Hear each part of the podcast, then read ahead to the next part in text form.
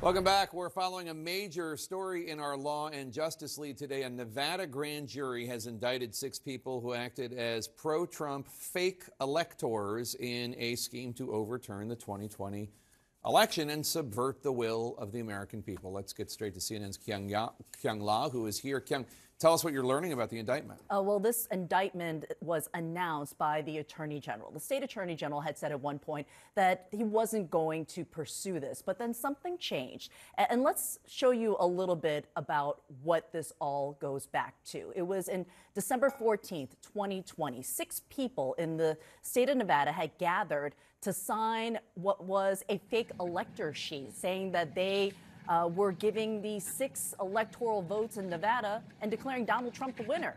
The problem, this is all fake. Even though it looks like a ceremony, it's not. And this became part of the charade of the 2020 lie. And so the Attorney General in Nevada has now announced these indictments handed down by a grand jury. Uh, what has happened to these uh, Republican leaders, many of them leaders in the state party, we found them still basically leading that party in the state of Nevada. We found at least two who are now crisscrossing the state talking about next year's caucuses. Take a listen. You haven't spoken it, you're not going to comment on whether you've spoken to comment on anything anybody. that's going on, right? Uh, but So- you do and understand I- it's a- Please, it's a- if you would turn that off, we have nothing to talk about really on that. Yeah, I have nothing to say. Do you still believe Trump won? Yeah, it's irrelevant. Um, the Electoral College elects the president, and so the Electoral College elected Joe Biden, and so Joe Biden is the president. Then how do you explain what happened in 2020?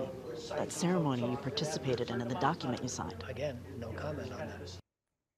Irony a little thick there. Um, the others uh, have also maintained some leadership in the Republican Party. And even one of the people who were announced as a defendant today, Jake Jesse Law, he announced his candidacy for a state assembly seat.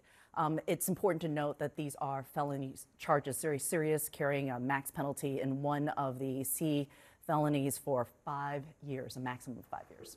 The ironically named Jesse Law.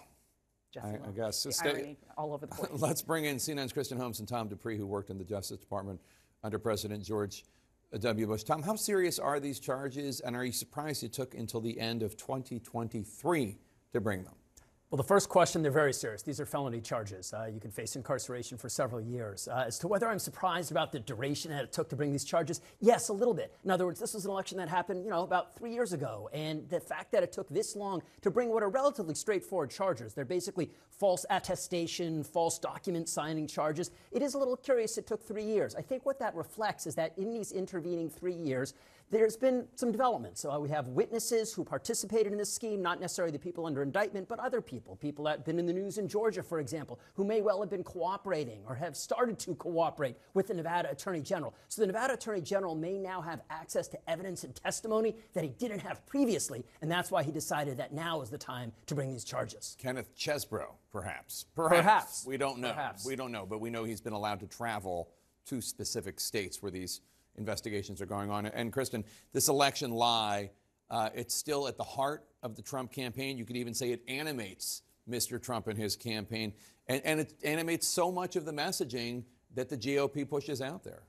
Well, that's true. I mean, what we have talked about time and time again, particularly on this show, is that one of Donald Trump's main messages is that one, 2020 was a rigged election, and two, the democratic process of elections is rigged and illegitimate as a whole. And that is what, uh, when you hear multiple people, including anti Trump Republicans and Democrats, talking about what a Trump second term would look like, that is why they use the term anti democratic because of those processes that he fights. Now, when it comes to this case in particular, what's interesting and what we've seen in the past is this is really the time where the Trump lawyers and the Trump team start going through who these indicted people are and what their relationship could be to the former president. And I will point out that at least two names, two of the people who were indicted in Nevada, actually testified before Jack Smith.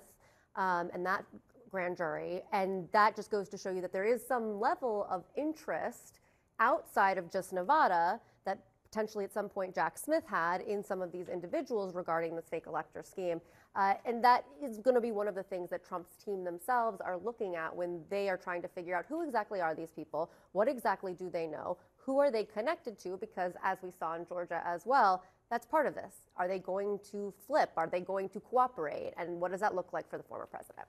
So what happens next? Well, and you know, Michael McDonald, um, you know, as we answer this question, you know, what happens next politically as well as in the legal space? I mean, politically, Michael McDonald is, as you well know, uh, one of Trump's closest allies in the West. So uh, it's a question of where does this lead? We don't know. Uh, the Attorney General was scheduled to have a news conference today. That has been now delayed because of the news, the unfortunate the news shooting, out of yeah. Nevada.